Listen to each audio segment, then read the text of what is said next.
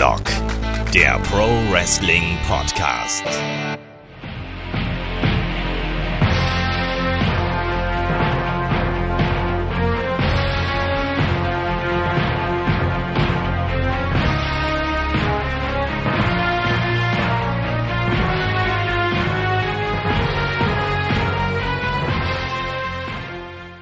Ja, liebe Freunde, ihr habt es vielleicht erkannt, heute geht es um Goldberg. Und wer die Musik hört, der kriegt automatisch eine Gänsehaut und möchte automatisch Goldberg rufen.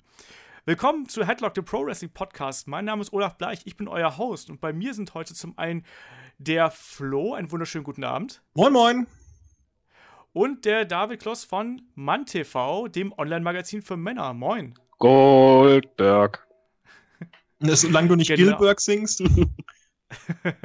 genau das. Das soll nämlich heute unser Thema sein. Bevor es darum aber wirklich geht, natürlich wie immer unsere Aufforderung, schickt uns eure Fragen an fragen.headlock.de oder geht bei uns auf Facebook und schickt uns die äh, Nachrichten da einfach rüber. Das geht ganz fix. Uns, äh, wir beantworten die dann auch, wie das zum Beispiel jetzt auch beim Jan aus Hamburg der Fall ist. Der hat uns nämlich eine kleine Frage geschrieben zu den naja, wie soll man sagen, On-Screen-Personas, die man so bei WWE sieht. Da fragt nämlich, welche Funktion haben Commissioner und General Manager bei WWE bzw. NXT eigentlich wirklich? Also sprich, er spricht dann natürlich da auf Shane McMahon, äh, Daniel Bryan und äh, William Regal und wen habe ich vergessen? Stephanie. Stephanie. Stephanie und Mick Foley, genau. Genau. Ähm, es geht natürlich dann darum, was für einen Einfluss haben die hinter der Bühne oder sind die einfach nur vor der Kamera? Na, wer will? Du, du darfst Ich entscheiden. möchte es ich möchte es einfach mal versuchen. Und zwar ist es doch im Endeffekt eigentlich nur eine, ähm, eine videotechnische Repräsentation dessen, was eigentlich in den Kulissen entschieden wird. Genau, das ist halt quasi das, was die, was die vier oder fünf vor der Kamera natürlich darstellen. Die Frage ist jetzt natürlich, haben die auch wirklich was hinter der Bühne zu sagen? Also, Also ich meine, Was man sagen kann, ist, dass es halt nicht zwingend notwendig ist. Also haben wir zum Beispiel, Daniel Bryan hat Backstage einfach nichts zu sagen. Äh, es ist allerdings schon so, dass es sich sehr, sehr oft überschneidet hat in all den Jahren. Eigentlich schon, dass es halt meistens schon eine Person war, die auch im Office irgendwo was zu sagen hatte, zumindest in irgendeiner Abteilung oder sonst was. Genau, also zum Beispiel Shane McMahon, das habe ich äh, nochmal nachgeschaut, der hat wohl auch hinter der Bühne einfach die Möglichkeit, kreativen Input zu geben. Ich meine, Stephanie ist ohnehin da mit Hunter am Mauscheln und die haben da ja auch was, was das Talent angeht, ähm, Entscheidungsgewalten. Daniel Bryan hat, glaube ich, einfach nur, ich denke mal, der hat so repräsentativen Charakter. Ich Ja. glaube, der wird sehr oft in TV-Shows eingeladen oder zu irgendwelchen Interviewterminen und ist halt da, um WWE zu repräsentieren. Ähm, bei Shane McMahon ist das anders, der darf auch durchaus da irgendwelche Ideen pitchen quasi. Mick Foley hat, glaube ich, auch nur beratenden Charakter, wenn überhaupt. Wobei sein Sohnemann ja bei den Whiting-Team dabei ist. Genau, deswegen glaube ich halt, dass die beiden miteinander plauschen werden und so ein bisschen, ne, hey Vater, wie hast du denn das, was hast denn deine Meinung dazu und sowas? Also könnte ich mir das vorstellen, weißt du, Also dass er da auch, beratende Funktion, sagen wir so, weil er hat ja schon ein Standing, wo man halt schon mal sagen kann, äh, da kann man sich schon vorstellen, dass mal jemand zu ihm hinkommt von wegen, hey, was sagst du zu der Idee? genau, so ähnlich stelle ich mir das halt bei Daniel Bryan zum Beispiel auch vor, dass vor allem er ist ja jemand, der jetzt noch nicht allzu lange aus dem aktiven Geschäft raus ist. Ich glaube halt schon, dass gerade die ganzen Indie-Leute häufiger zu ihm kommen werden und ihn auch mal fragen können, so, hör mal, wie läuft denn das hier und sowas, weil er hat ja da noch den Bezug. Ähm, bei William Regal, bei NXT, ähm, da ist es halt so, dass der auch tatsächlich Einfluss noch hinter der Bühne hat. Also ich glaube, dass der da schon noch ähm, mitregeln darf, wer quasi äh, ja, in den Shows auftaucht, wie sie präsentiert werden. Und ich glaube, der hängt da auch ein bisschen mehr im Performance Center mit drin, als dass die ähm, Commissioner und General Manager von Raw und SmackDown zu tun haben. Die hat man ja in der Ja, gesehen. Ne? Also bei Will, Will, Will war ja schon so, dass der halt wirklich auch richtig mit den Talenten arbeitet und er, ich glaube, ihn kann man auch am meisten danken, eigentlich am unterschätzten, finde ich, weil er schon gerade was Charaktere angeht und Storytelling da den meisten Einfluss auf, auf die Leute nimmt. Weniger die in Ring, dazu haben sie die Trainer, aber ich glaube, gerade was diese Persönlichkeiten angeht, da ist derjenige, der denen dann wirklich hilft. Ja, das glaube ich Äh, auch. Die Sache ist halt auch Ja. die, dass Brian mal meinte, also ähm, Daniel Bryan meinte auch mal ähm, in einem Interview, glaube ich, das ich mal gelesen habe, dass er eigentlich lieber im Ring stehen würde, als jetzt diese Commissioner-Rolle auszuführen, äh, äh, General Manager-Rolle auszufüllen. Er macht es halt nur, weil es tatsächlich vom Vertrag her mit der äh, WWE so abgemacht worden ist. Das habe ich mal irgendwo gelesen. Ich weiß nicht, ob das so stimmt, aber ähm, im Endeffekt ist es für ihn einfach eine Rolle, die er ausfüllt. Ja, Gerüchten zufolge soll es ja so sein, dass die WWE versucht, ihn dadurch quasi noch ähm, irgendwie auch zufriedenzustellen, dass er halt Sachen auch mal ausleben kann oder Ideen verwirklichen kann. Dass er, ich meine, es ist ja bekannt, dass er lieber jetzt in den Ring möchte, aber die WWE-Ärzte sagen nein. Die anderen Ärzte würden ja sagen, okay. Äh, und ich glaube schon, dass die WWE versucht, ihn dadurch halt zu sagen, hör mal, das kannst du doch auch sehr gut, das ist auch was Schönes. Muss nicht in Ring sein. Ist auch was Schönes, ne? Ja, so blöd es klingt, aber die versuchen halt das als Alternative zu machen, weil hätten sie ihn jetzt komplett rausgeschrieben, ich glaube, dann wäre die Gefahr zu groß, dass sobald der Vertrag ausgelaufen ist, dass er plötzlich irgendwo anders im Ring steht. Klar, Das der wäre ich auch. wahrscheinlich direkt zu Ring of Honor oder so gegangen oder New äh, nach NJPW. Und äh, der Jan hat übrigens noch eine Folgefrage gestellt, nämlich nach äh, Vince McMahon. Also sprich, was macht Vince McMahon eigentlich gerade und hat er immer noch so viel mit dem Tagesgeschäft zu tun? Er ist der Gott. Also, nein, also jetzt mal. Der Scheiß, vielleicht. Er ist wirklich, im Grunde genommen kann man halt sagen, ähm, in, im Business ist es normalerweise aktuell halt so in der heutigen Zeit, dass jeder seine Abteilungen wirklich auch selber managt und da die Verantwortungen hat und Co. und dann auch in, mit Verwaltungsräten spricht und so. In der WWE ist es noch relativ oldschool. Die haben zwar auch ihre Gruppe aus äh, vier, fünf Mann, die halt am Ende abstimmen, aber Vince hat bei allen immer das Schlusswort. Das heißt, es kann halt auch sein, ähm, dass er Ideen verwirft, dass er halt sich komplett einmischt, was man halt des Öfteren liest, dass er halt auch mal ähm, sehr emotional einfach äh, dafür sorgt, dass eine halbe Stunde vor der Show das komplette Skript umgeschrieben werden muss.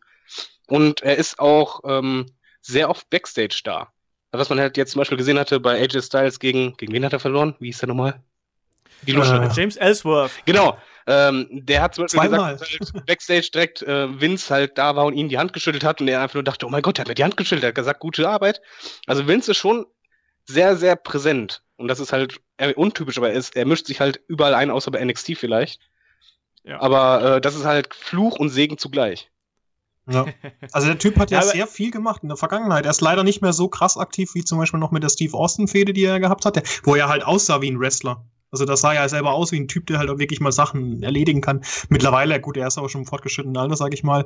Da ist er eher noch so der Typ, der zwar nicht mehr aktiv wrestelt, aber halt trotzdem noch oben runterkommt und der selbst einen in die Fresse hauen kann, wenn es drauf ankommt. Ja, da muss man halt auch mal sagen, dass so diese aktive Rolle im Ring, die wird ihm jetzt, glaube ich, auch niemand mehr abnehmen. Also, aber am Mick ist er das- sehr geil. Ja, eben. Also dafür kannst du ihn halt nochmal nehmen. Also, wenn da irgendwie was ist, wo er dann mal auftritt. Das sind ja auch immer besondere Momente, wenn Vince McMahon dann nochmal vor die Kamera tritt und irgendwas zu tun hat und irgendwas zu sagen hat. Ähm, er ist halt die Autoritätsperson von WWE und auch gleichzeitig auch der, äh, der finale Entscheider. Ne? Also, wer bei WWE ganz oben steht, da das entscheidet auch Vince McMahon. Und äh, Kevin Owens, aktuelles Beispiel, hat ja dann erst nach längerer Zeit den Segen von Vince McMahon bekommen, während jetzt zum Beispiel Hunter oder Stephanie auch äh, den noch viel früher irgendwie in Main Event gepusht hätten. Ne? Also da hat Vince McMahon halt eben noch sehr seinen Daumen drauf und entscheidet halt noch mit. Ähm, Die Frage außerdem- wird nur sein, wie lange noch. Genau, und die Frage ist halt, wie viel er noch im Tagesgeschäft zu tun hat. Da ist er, glaube ich, auch noch sehr umtriebig, aber ich denke mal nicht, dass er halt jede Hausshow mitmacht und jede Tour mitmacht oder sonst irgendwas. Das muss er, glaube ich, auch einfach gar nicht mehr. Ja, aber bei den TV-Shows soll er halt wirklich Backstage immer dabei sein, bei Pay-Per-Views sowieso. Und Genau. ähm, es, es hieß ja mal, äh, Gerüchten zufolge, dass er halt auch wirklich so, ja, man sagt so 24 Stunden am Tag Tier ist. Das heißt, dass es halt schon mal sein kann, dass der irgendwie nachts äh, um 2 Uhr irgendwelche Leute zusammentrommeln, die müssen alle zu ihnen in die Villa kommen, dann gibt's halt Gespräch, weil ihm irgendwas nicht gepasst hat oder so. Also der lebt halt immer noch für seine Firma quasi. Absolut, aber wenn er, du musst dir halt auch vorstellen, dass wie lange er da drin gearbeitet hat. Er ist ja sozusagen seit Kindesbeinen in dieser Promotion aktiv. Also zuerst dann durch seinen Vater und dann halt eben hinterher selber. Ähm, erst als Kommentator und dann als, als äh, Mitbesitzer und Besitzer.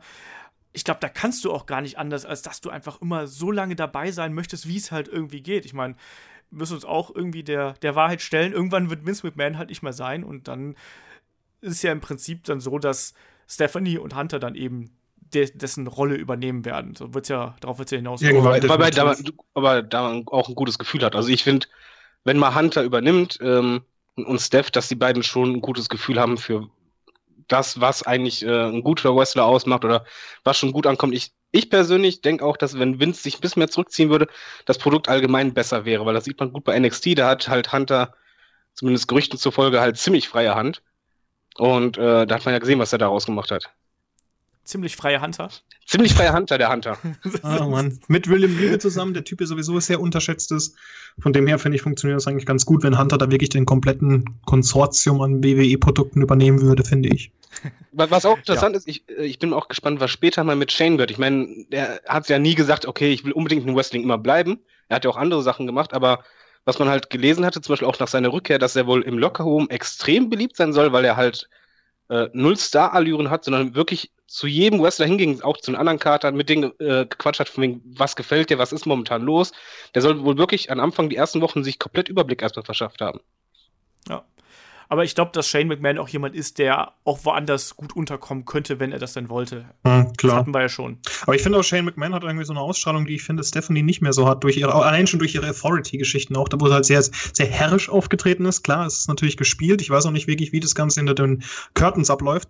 Aber ähm, ich persönlich finde allein schon von der Ausstrahlung her Shane McMahon ziemlich, ziemlich sympathisch. Und das, was äh, David gerade gemeint hat mit der, mit der, ähm, mit der Verbindung oder mit den Verbindungen zu den Wrestlern im Lockerroom, ähm, die war doch, glaube ich, schon immer so. Der war doch schon immer relativ gut mit jedem. Ja, der hat sich ja damals verdient. Durch, durch seine, seine Matches und Bumps, die er genommen hat. Äh, er war ja auch als, hat er erzählt beim ähm, Podcast, das war jetzt mit Mick Foley, ne? Ja. Ähm, da hatte der erzählt, wie er halt anfangs als Kiddie dann reinging und sich erstmal um die Taschen der Wrestler und so kümmerte und Co. Und der hat ja dann immer mehr auch Respekt bekommen von denjenigen, wenn er halt mehr gemacht hat. Er hat geholfen beim Ring aufbauen, also wirklich kleinen Scheiß erstmal und dann immer weiter, dann auch Wrestler und Co. Man kann eigentlich sagen, die ganze Familie ist halt einfach total in, in, in diesem Geschäft drin und Vince ist halt da der Patriot quasi, der vorangegangen ist. Patriarch. Ja, Patriot aber auch. Patriot aber auch, der mit der Fahne voranging und ähm, der den Weg zeigt und ich glaube, er hinterlässt auch, wenn er mal gehen sollte, also jetzt nicht gesundheitlich, sondern wenn er mal zurücktreten sollte aus seinem Amt, hinterlässt er so große Fußstapfen, dass es echt äh, interessant wird.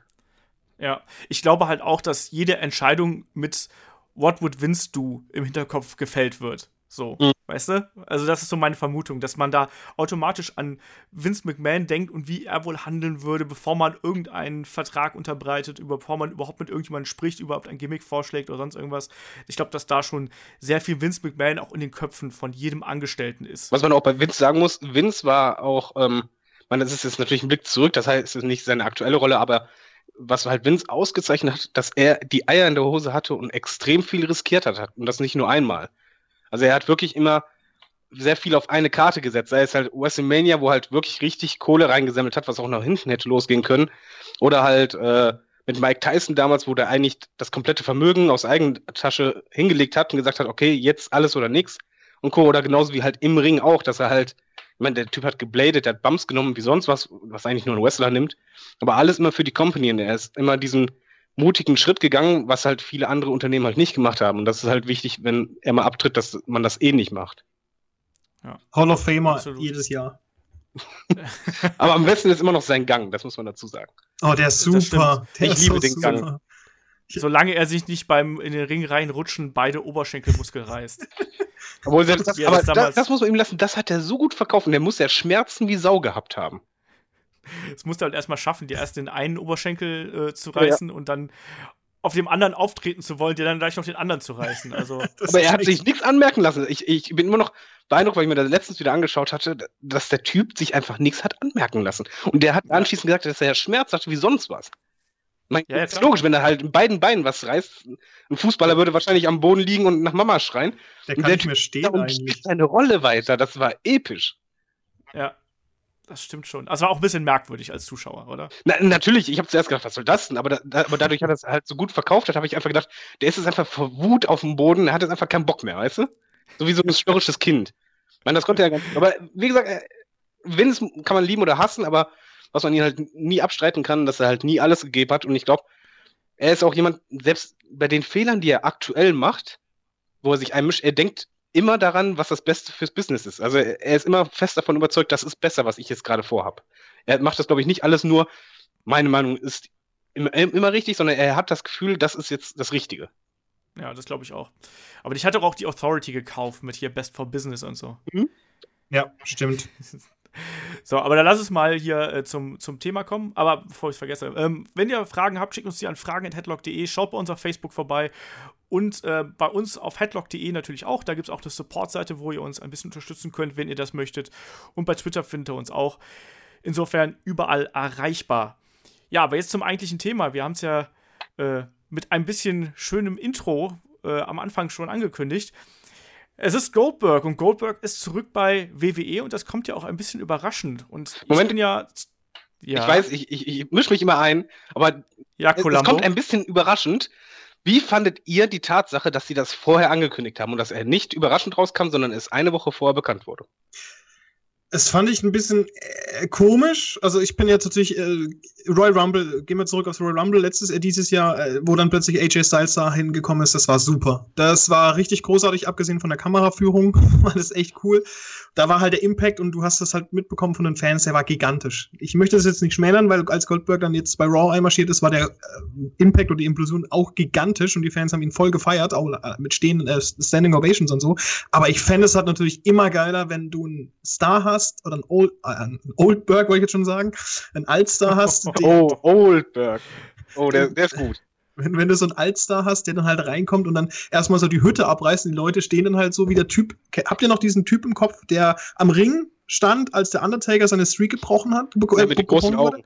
Der mit den großen Augen. Und sowas stelle ich mir dann meistens immer vor, wenn die Leute wirklich so einen Star sehen, einen neuen Star oder einen beliebten Star oder vielleicht halt einen Oldberg-Star. Ja, dann. und- oder damals, als The Rock zurückkam, äh, wo erstmal überall die Blitze kamen und man sah nur aus der Limo jemanden aussteigen, man wusste nicht, wer es war und plötzlich war es The Rock.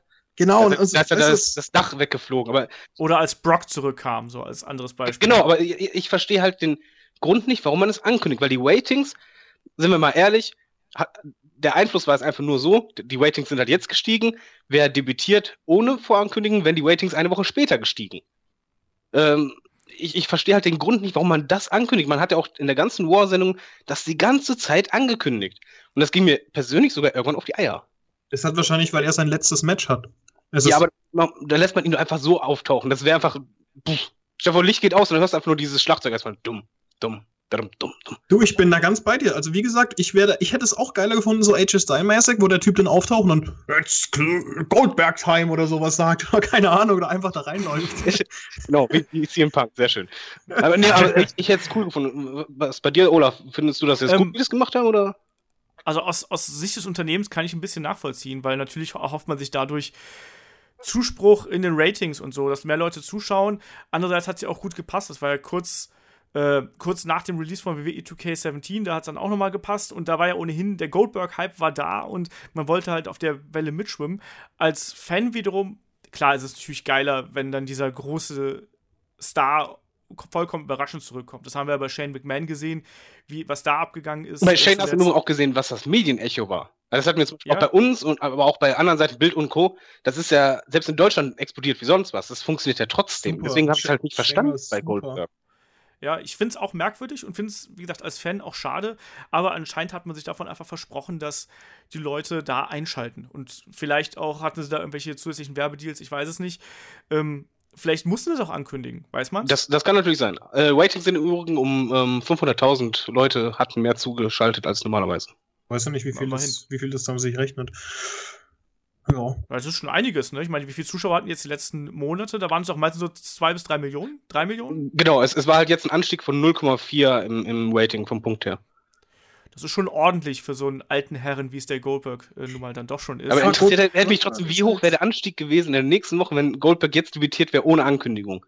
Und du weißt ja, also ich, ich, ich persönlich hätte es halt aus Marketing-Sicht anders gemacht, wegen Social Media und so, die wären ja auf Platz 1 gewesen. Total. Aber über Tage hinweg und das auch in allen Medien plötzlich von wegen, ach du Scheiße, der ist zurück, was ist los? Und dann nächste Woche schalten sie alle ein. Also das, das wäre so mein Gedanke gewesen als marketing Ich, ich fand es halt komisch, weil das hat die WWE eigentlich zuletzt immer nicht gemacht. Bei großen Stars hatten die es nicht angekündigt, sondern da gab es diesen Impact einfach. Ja, das stimmt. Ähm, ich war ja auch persönlich sehr enttäuscht, weil Goldberg mich ja angelogen hat. Nachdem, ja, nachdem wir bei der Gamescom gesprochen haben und er noch äh, rumgeeiert hat und dann auch, äh, ach, hört euch einfach selber an. Ich schalte das einfach mal hier rein. How are the chances that you're gonna have a one last match? I don't have any idea because I'm not the guy who pays the people to have that last match. You're gonna have to ask him. If if if the opportunity presented itself and it was to my liking, Yeah. Um, then I have no issue with it. It's not like I have to go out and train for six months to get in shape because I'm in better shape now than I was when I was wrestling. Right. I'm not as big and I'm not as strong, but I can move faster, I can jump higher, and I can kick people in the head now. Um, there's things that I can do now that I, n- I never had cardio when I wrestled. All right. I didn't know what it was. so I'm a di- completely different person now, which could allow me the ability to possibly get away with something like that. Is there a possibility of it happening? Am I am I am I pushing for it to happen? Are they pushing for it to happen? Absolutely not. But I could be lying. Ja, und es war dann doch eine Lüge. Es war eine Lüge. Dafür fand ich es wiederum schön, dass Goldberg gesagt hat, oder als er seine Antrittsrede gehalten hat, dass er in Deutschland war. Und das war als allererstes, und ich glaube, nachdem Goldberg anderthalb Stunden mit mir verbracht hat, äh, auf diversen Bühnen und ich weiß nicht was, glaube ich, dass Goldberg einfach ein Trauma durch mich hat und Äh, allein deswegen zurückkommt. Also ich glaube ja, dass du eigentlich der wahre Grund bist, warum er jetzt zurückgekommen ist. Weil wenn er das schon als allererstes, das allererste, was er sagt, von wegen ich war in Germany, da dachte ich nur, okay, der hat jetzt nur, einfach nur an Olaf gedacht. Gut möglich. Und als nächstes wird Olaf dann als Manager von ihm eintreten und sich mit Paul Heyman in den Schla äh, eine verbale Schlacht liefern. Oh ja. Das wird ein Spaß. ich aber freue mich drauf. Goldberg war, war, war, war, war PR-mäßig ähm, sehr souverän, ne?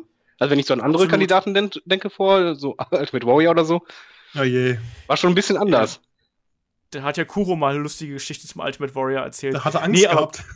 Ja, der hat einfach das Interview abgebrochen irgendwann, äh, weil Kuro ihn irgendwie äh, angelächelt hat. Ähm, nee, aber Goldberg war halt super nett und super sympathisch und war halt einfach auch so ein Typ, da hast du halt auch gemerkt, dass er das, was er jetzt gerade tut, macht er eigentlich deshalb, weil er da Bock drauf hat und weil er da Kohle für kriegt. Ne? Und wegen der- Kindern. Ja, Das ja, will ich nicht unterschätzen. Das kaufe ich ihm wirklich ab, dass er jetzt einfach das einmal nochmal macht, äh, hat er auch gesagt, damit seine Kinder ihn einmal im Ring sehen live. Das glaube ich auch. Also, weil äh, der, sein Sohn war auch, also ich habe ja da wirklich ähm, gut drei Stunden, zwei, drei Stunden mit Goldberg verbracht. Und sein Sohn war halt immer ein beherrschendes Thema. Also, wo, wann immer es irgendwie ein bisschen in die persönliche Richtung ging, es ging immer um seinen Sohn. Also, wir haben ja da über Blödsinn gesprochen wie Politik und so ein Kram, weil wir ja irgendwie Zeit killen mussten in dem Stream. Und da hat er dann auch immer gesagt, so er will halt auch, klar interessiert er sich zum Beispiel für Politik, allein weil er äh, für seinen Sohn irgendwie eine gute Zukunft haben will und so ein Kram. Also das war immer sein Kind und sein, seine Familie waren immer ein beherrschendes Thema. Und deswegen, das nehme ich ihm auch ab. Und man hat es ja auch beim Einzug gesehen, das fand ich auch schon sehr auffällig, dass Dass die Frau dabei Goldberg- war, ne? das zum einen, aber dass Goldberg auch so ziemlich jedes Kind in der ersten Reihe irgendwie abgefaustet hat und äh, umarmt hat und so, was irgendwie nicht nied- und nagelfest war. Also das war schon auffällig, oder nicht? Ich ich war vor allen Dingen äh, davon überrascht, weil es, es wirkte auch null aufgesetzt. Also wir reden ja gleich über Goldberg und, und sein Image und, und Geschichte und so, aber das wirkte wirklich echt. Also es wirkte halt nicht so wie vor der Kamera, sondern du hast ihn ins Gesicht geschaut und du hattest das Gefühl, der freut sich gerade, der ist, kommt gerade raus, er hat jetzt nach so vielen Jahren wieder diese Mega-Reaktion und ähm, der genießt das. Also der, der hat sich das richtig genossen. Der hat auch genossen, wie die Kinder ihn angeschaut haben. Er hat ja auch in der in Ring-Promo halt auch von den Kindern gesprochen, dass er halt jetzt wieder dieser Superstar für die Kinder sein kann. Er hat dann weniger davon gelabert von, ja, ich bin der Geilste, ich bin Badass oder ich, ich, ich trete jeden im Arsch, sondern das Erste, was er halt eigentlich betont hatte, von, ja, was er vermisst hat, dieser Held für die Kiddies zu sein. Und das habe ich ihm Ja. sogar auch abgekauft. Ja, das glaube ich halt auch. Ähm, und nicht nur die Kinder haben ihn ja mit großen Augen angeschaut. Habt ihr das, die, den Ausschnitt mit Big E gesehen, wie er Goldberg angeschaut Ja, ja. hat? als Ja, nicht nur er, die- sondern also die ganze New Day-Gruppe. Aber, äh, Aber- den Einzug haben sie schön gemacht, also respektvoll finde ich, dass sie ihn durch die ganzen Wrestler haben gehen lassen. Ja. Das fand ich wirklich gut und passend auch.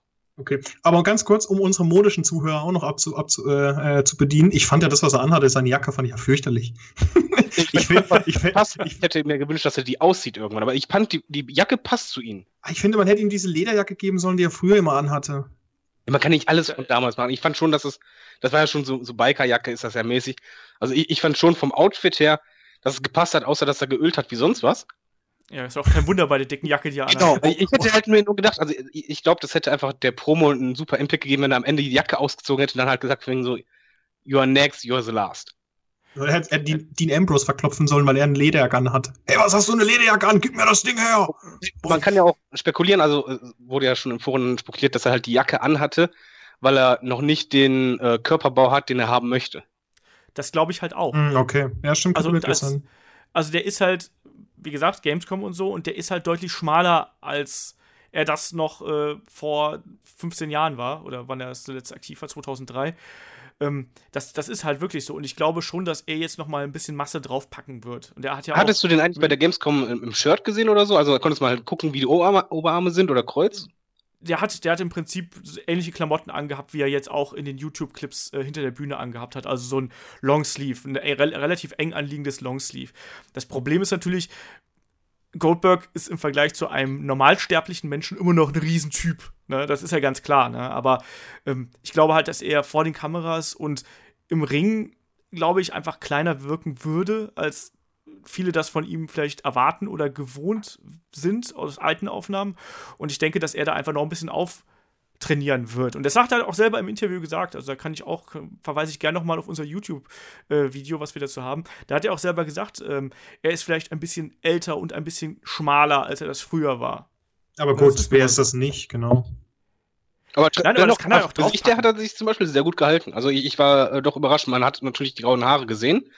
Aber ich finde halt schon, es gibt Leute in seinem Alter, die deutlich schlechter aussehen. Also wenn ich so aussehen würde in seinem Alter, wäre ich recht zufrieden. ja, immer ernst. Ich glaub, du wärst auch schon recht zufrieden, wenn du so in deinem aktuellen Alter aussehen würdest, oder? Ja, den Bauch würde ich sofort tauschen.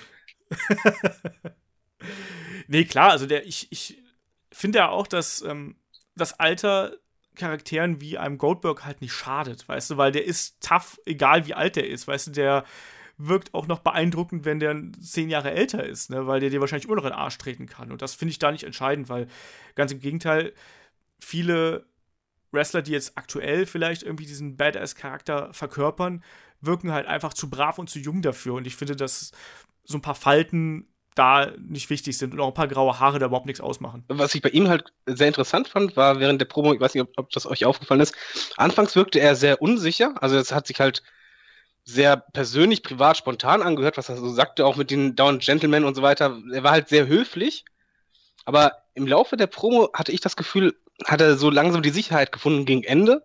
Fand ich das wieder richtig stark. Was er zum Beispiel jetzt wieder sehr gut gemacht hat, was halt viele aktuelle Stars halt leider nicht machen, er hat genau drauf geachtet, wo die Kamera steht. Mm, und er hat ja. halt, ich habe es halt gemerkt, ich habe zum Beispiel für ManTV suchte ich nach Bildern, nämlich natürlich aus dem aus der Situation, wo er die Promo hält. Und es waren so viele gute Bilder, wo, wo, er genau in die Kamera geschaut hat, genau guten Blick gemacht hat, einfach, es passte. Bei ihm merkt man dann in dem Moment echt an, dieser alte Profi, der ist einfach noch immer nur da, vom Instinkt her. Das Ding ist ja, die haben das ja auch bei der WCW und dann natürlich auch hinterher bei WWE 2003 beigebracht bekommen, wo sie hinschauen. Bei den Indies, da steht halt irgendein Typ mit der Kamera oder zwei Typen oder drei Typen mit einer äh, Handycam da irgendwo am Ring und da achtest du nicht drauf, sondern da performst du halt für die Zuschauer und äh, bei WWE performst du halt für die Kamera und jemand wie Goldberg weiß das. Und das war jetzt zum Beispiel auch jemand wie Finn Bella, hat doch auch mal gesagt, das war das, was für ihn eigentlich fast die größte Umstellung war, dass auf einmal dass er auf einmal in eine bestimmte Richtung halt immer wieder gucken musste oder posen musste oder was auch immer, damit auch ja nichts für den Zuschauer, also für den TV-Zuschauer verloren geht. Und Goldberg weiß das halt, ne? Wie, wie fandet ihr eigentlich allgemein die Promo? Florian. Äh, ich, ich wollte jetzt eigentlich noch einschmeißen, da habe ich mal so was Lustiges vom Rock gesehen. Ähm, ganz kurz bezüglich der Kamera, weil er hat mal sein erstes Video, hat er sich, also seinen allerersten Auftritt, hat er mal den, äh, den, den, den Kampf genommen und hat ihn selber kommentiert und sich mal angeguckt. Und er hat gemeint, er hat die ganze Zeit in die falsche Richtung geguckt, wo die Kamera ist. ihm wurde gesagt, gucke bitte in die Richtung, und er guckt halt in komplett andere Richtung und performt halt nicht für die Kamera, sondern sein Hinterkopf hat für die Kamera äh, performt. Das fand ich sehr lustig. Das, das kann durchaus sein. Die Hardcam, glaube ich, ist damit gemeint. Genau, genau. Ja, Flo, wie fandest du die Promo so insgesamt? Ähm, ich persönlich fand die eigentlich sehr cool, also sehr ansprechend, ähm, vor allem weil es halt auch gezeigt hat, dass der Typ, auch wenn er jetzt schon weiß ich wie lange aus dem Business raus ist, aktiv, auch wenn er mal hier und da mal ein bisschen mal einen Auftritt hat, aber wenn dann nur für einen Spear oder einen Jackhammer. Trotzdem hat mich das selbst begeistert, auch wenn ich tatsächlich nicht so den Bezug zu Goldberg hatte als Kind wie jetzt zum Beispiel du oder David, weil ihr kennt den ja wahrscheinlich noch live gesehen und alles Mögliche.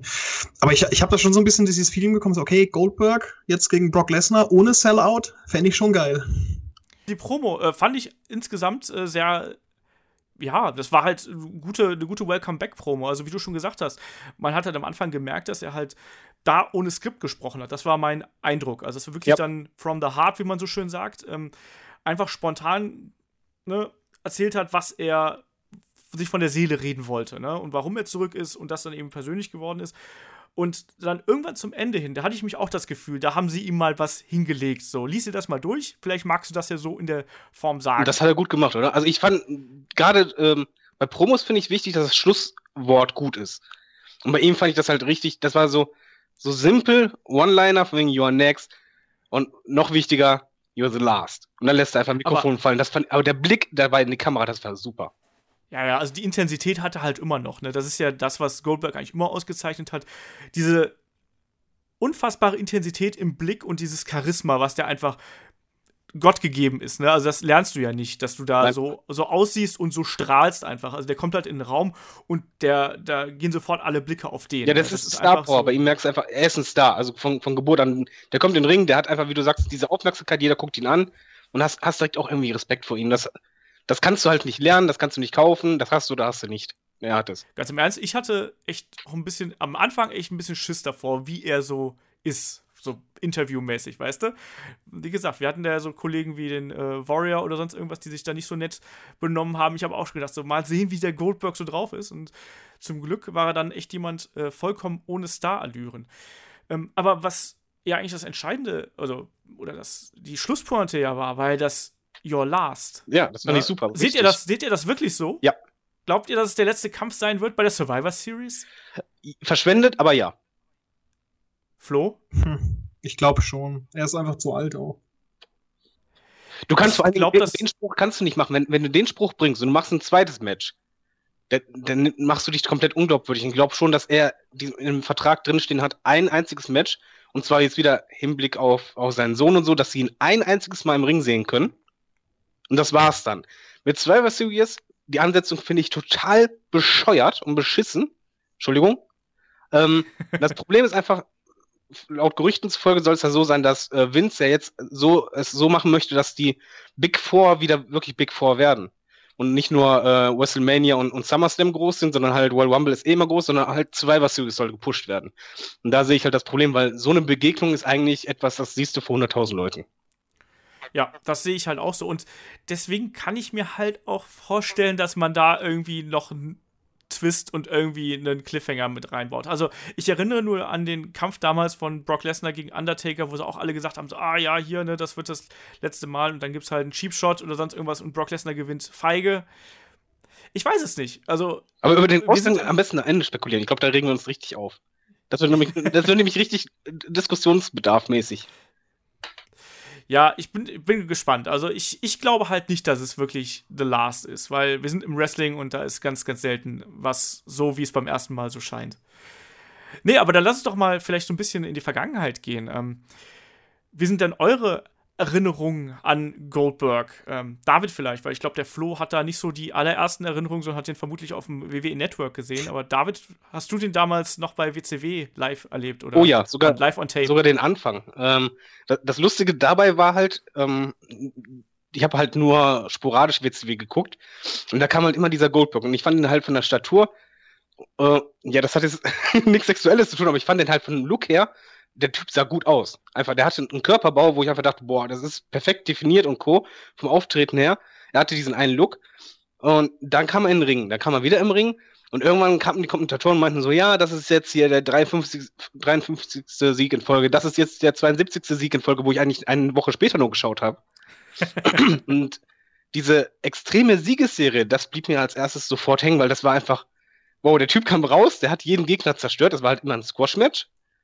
Äh, und da kam immer dieser Counter und dann von wegen der, der, der Rekord ging immer größer, immer größer, immer größer, immer größer, immer zu null, immer zu null. Und da kamen auch die Schilder hoch. Und die WCW hat das ja auch gefaked. Also die haben ja halt quasi plötzlich von einer Woche zur nächsten haben sie 20 Siege draufgepackt äh, und so weiter und so fort. Aber das war das, was, was mir am Anfang direkt in, in Erinnerung blieb und wo ich direkt dachte, wow, was ist das für ein Typ? Warst du ein Goldberg-Fan? Ähm, ja, nein. ähm, ich war ein Goldberg-Fan. Ich fand die Squash, Squash, äh, Squash-Matches äh, sehr gut. Ich fand das Gimmick gut, auch wenn es eigentlich nur aus Zerstören bestand, weil diesem Typ habe ich das abgekauft. Ich fand den Auftritt so dermaßen cool. Ich habe einfach nur, ich meine, da war ich Teenie, habe einfach nur gedacht, oh, was eine coole Sau. Will ich auch sein. Mm, alles super. Titelgewinn super. Danach konnte ich ihn nicht mehr ab, woran die WCW allerdings schuld war. Ja, ich muss ja leider sagen, dass ich Goldberg nie mochte. ja, im Ring war er nie gut, aber er hat halt dieses, mh, mm, wie sagt man, sagst du doch immer gern, das ist ja ähm, so eine Attraktion. Und das, ja, das war er für mich. Wenn er halt rauskam, das war einfach so als, als Teenie, gerade als, als männlicher Teenie, siehst du einfach so ein Riesenkerl, der rauskommt, einfach nur jemand in die Fresse haut, in die Kamera guckt, grinst und dann wieder geht. Ja, ist halt, ein, ist halt eine Actionfigur, eine lebendig gewordene Actionfigur oder ein Action- äh, Superstar, so wie, wie du es halt aus irgendwelchen Stallone oder äh, Schwarzenegger-Filmen aus den 90ern kennst, das ist halt Goldberg gewesen eigentlich. Und er hat anfangs auch so. nichts gesagt, das fand ich auch sehr wichtig. Ja, er hat, stimmt. Er hat nichts gesagt, er kam zum Ring, er hat halt seinen, seinen Schrei gemacht, aber das war's. Er hat halt nie ein Interview ge gemacht, du wusstest noch nicht mal, wie seine Stimme ist, sondern du dachtest einfach, was ist das für ein Typ? Der wirkte halt, als wenn ihn halt nix und niemand irgendwas anhaben könnte. Ja, das ist ja auch manchmal echt clever, auch mal so ein bisschen das Mysterium um einen Wrestler aufzubauen, dass man einfach nichts über den weiß. Und das äh, war natürlich bei Goldberg damals erneut, ne? Damals hatten wir noch alle noch nicht so viel Internet. Also sprich, wenn man jetzt, äh, keine Ahnung, irgendeinen Wrestler bei Google eingibt, findest du ja auf jeden Fall was. Vor allem, wenn der vorher irgendwie über Jahre in der NFL gespielt hat als Footballer. Also äh, da hätte man schon was äh, finden können aber ich fand es dann auch irgendwie ein bisschen lustig, dass ich habe mir gestern noch mal die ähm, Monday Night Wars Folge von ähm, zu Goldberg angeschaut und dass dann wirklich die Kommentatoren auch gesagt haben so, wir wissen nichts über den Mann, wir wissen nicht, wo er herkommt, aber jetzt ist er hier und will irgendwie äh, die Hölle lostreten und sowas. Ja, bis er gegen William Regal im Ring stand. ja, William Regal liebe ich ja in dieser Monday Night Wars Folge dafür, wie er über Goldberg spricht. Ja, also, man muss das den, den Hörern vielleicht sagen. Also Goldberg war ja wirklich ein Typ, wie soll man sagen, er, im Grunde genommen, er war das perfekte Abziehbild vom Ultimate Warrior. Er kam raus, ganz kurze Matches, damit man halt nicht sieht, wie die Kondition ist. Er hatte seine zwei, drei Moves. Das war es auch schon. Er konnte auch nicht mehr. Er konnte auch nicht wirklich ein Wrestling-Match erzählen oder sonst was. Und dann durfte er gegen William Regal in den Ring, der halt im Ring eigentlich ein Gott ist. Und hm. der hat ihn dann mal eiskalt einfach nur vorgeführt. Aber mega, das kenne ich sogar tatsächlich, davon habe ich gelesen. Er den, glaube ich, äh, ich glaube, ohne ihn wäre wär der Kampf noch schlimmer gewesen, als überhaupt ist. Wenn es nur ein wenig, ein, ein, Typ gewesen wäre, der schlechter im Technischen gewesen wäre oder wüsste, was er zu tun hat, dann wäre Goldberg da komplett, weiß das ich, wohin gelaufen. Genau, du hast halt gesehen, dass er Westholz angesetzt hat, wo Goldberg auch nicht wusste, wie er kontern sollte oder sonst was. Und das sah halt total ungelenk aus. Mega. Also William Regal hat halt wirklich in dieser Doku ja auch dann gesagt, so, ähm, dass die beiden sich im Ring gegenüberstanden und Goldberg wäre einfach eingefroren. Ja. In dem Moment. Und er war halt einfach komplett in Schockstarre. Und du hast halt gesehen, dass William Regal irgendwie versucht hat, Goldberg durch diesen Kampf zu führen und dass Goldberg irgendwie mit seiner brachialen Kraft, die er ja nun mal hat, äh, dagegen versucht hat zu halten. Und da kommen halt die schlimmsten Aktionen dabei raus, wo ich mich auch frage, wie hat sich William Regal dabei nicht verletzt irgendwie? Aber er hat es halt durchgezogen und hat aber wohl auch danach mächtig Heat vom äh, WCW-Office dafür bekommen, weil natürlich dann auf einmal der Golden Boy, wie man so schön sagt, also hier das neue, ähm, sagt man so schön, hier der, äh, der neue Emporkömmling, der eigentlich als neuer Star gefeiert werden sollte, natürlich da mal richtig derbe vorgeführt worden ist. Und WCW Nitro lief damals natürlich live. Da kann man auch nichts mehr rausschneiden. Ne? Und da haben selbst die ahnungslosesten Fans gesehen, so, oh, äh, das stimmt aber irgendwas nicht, ne? Also, das war dann nicht ganz so glücklich. Aber nichtsdestotrotz, ähm, da lief ja der Aufbau von Goldberg halt schon in vollem Gange und Wobei, da, dann kam ja. Äh, darf man ja. reinwerfen, was ganz lustig halt war, als Goldberg groß wurde.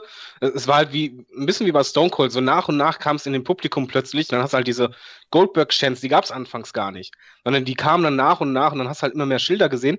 Und das Lustige zu der Zeit war halt, dann kam plötzlich Steve Austin und man muss halt schon ehrlich sein, beide Glatze, beide schwarze Hose, also eigentlich selbe Outfit, auch von der Statur, sogar relativ ähnlich. Und ähm, deshalb hat WCW auch damals ja auch behauptet, von wegen, ja, Stone Cold wäre halt ein Abziehbild von Goldberg, was natürlich nicht stimmt. Vom Gimmick her waren beide total verschieden. Aber interessant war halt schon, dass die beliebtesten Wrestler bei beiden Ligen ausgerechnet die waren, die komplett gleich aussahen.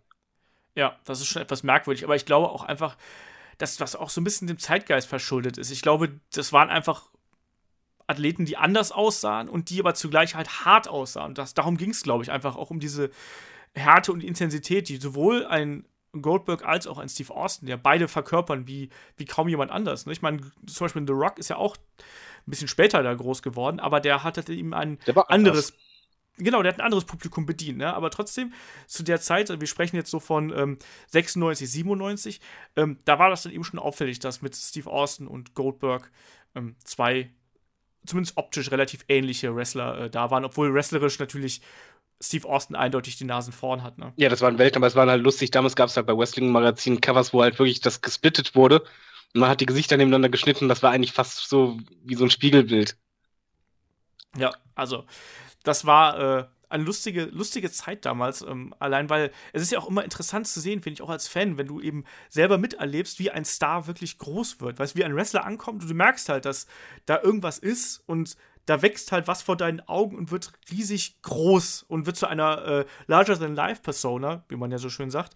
Ähm, und äh, das, finde ich, sind einfach immer die coolsten Momente. Nicht, wenn dir jemand sagt, so, das ist jetzt der, der übrigens der nächste Titelträger ist, sondern. Ja, wenn das Publikum halt, entscheidet halt. Genau, das Publikum entscheidet. Wenn das natürlich passiert, das ist dann immer der besondere Moment. Wie gesagt, das hatten wir bei einem Steve Austin, bei The Rock hatten wir es, auch beim Triple H hatten wir das, wo die Persönlichkeit sich und das Gimmick sich da langsam verändert hat. Und auch der, naja, der Mensch selber halt auch von den Ausmaßen her und Proportionen her. Aber das sind halt immer dann die. Oder John Cena, auch so, so, so ein Beispiel, ne? Ja, ist ja selbst AJ Styles, das ist halt das Publikum, deswegen hat Roman Wales halt nicht funktioniert. Und man darf halt nie das Publikum zwingen. Bei Goldberg war einfach, du hast es eigentlich von Woche zu Woche diese Steigerung gesehen bei Publikum, genauso wie bei Austin. Du hast, wie du halt sagst, dieses Wachsen, du hast gesehen, irgendwas passiert hier, du hast es kalt gemerkt, du wusstest nicht genau, was ist das jetzt überhaupt? Weil der war ja relativ frisch dabei, aber du hast halt einfach gemerkt, diese Reaktion, er hatte irgendwas und dadurch war es auch vom, Pub vom Fernseher richtig gefesselt im Grunde genommen. Du wolltest halt den auch die nächste Woche sehen. Du warst halt, nach und nach wurdest du mehr in diesen Bann gezogen. Und dann ist das halt episch, wenn du halt wirklich diesen mega Superstar siehst. Du siehst, wie die Reaktionen immer größer werden und irgendwann einfach nur noch alle diesen Mann sehen wollen. Also ich wollte ihn ja nicht sehen, ja. wie ich immer so erwähnt habe.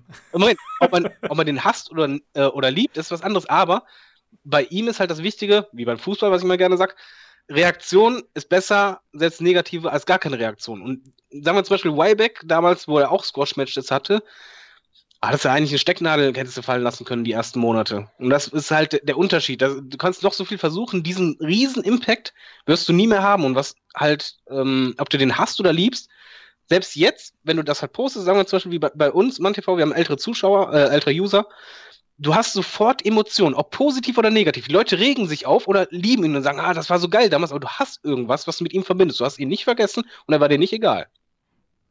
Das stimmt.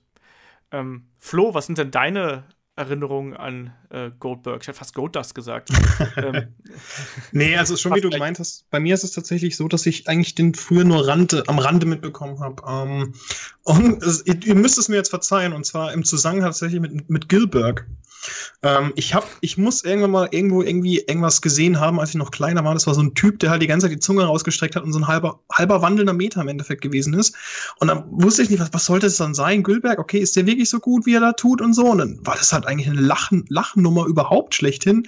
Und dann habe ich irgendwann festgestellt, da hat mir irgendjemand erzählt, äh, keine Ahnung, im Freundeskreis von meinem Bruder sowas, der halt auf einer N64 äh, NWO versus oder No Rancher, wie es heißt, damals für das N64 gespielt. Ähm, und da habe ich ihn gefragt, äh, ob er einen Gilbert kennt. Und meinte er, ja, aber das ist hier nicht auf diesem Cartridge drauf. Tatsächlich. Und, und, und dann habe ich ihn gefragt, okay, aber dafür ist Goldberg drauf. Und dann wusste ich ja nicht, was ist ein Goldberg? Und dann hat er mir gezeigt, achso, so, okay, das ist ein großer Riese mit Muskeln gepackt, der haut alle Leute um. Ja, finde ich cool. Und dann hat, hat mir erzählt, dass, dass der Typ halt aus der WCW ist. Und ähm, dass der halt so ein, so ein Powerhouse wäre im Endeffekt, der halt alles niedermäht und so Zeug. Und dann habe ich das halt immer im Hinterkopf gehabt, weil irgendwann mal durch, durch, durch eine Werbung oder sowas habe ich dann gesehen, okay, das muss Goldberg sein. Und das Markanteste, was ich halt eben kannte, war halt dieser, dieser, ähm, diese, diese Stance, die er hat, wenn er so in die Knie ein bisschen geht, äh, so den Gegner anfixiert und dann auf ihn lossprintet, wie, wie ein Spear halt.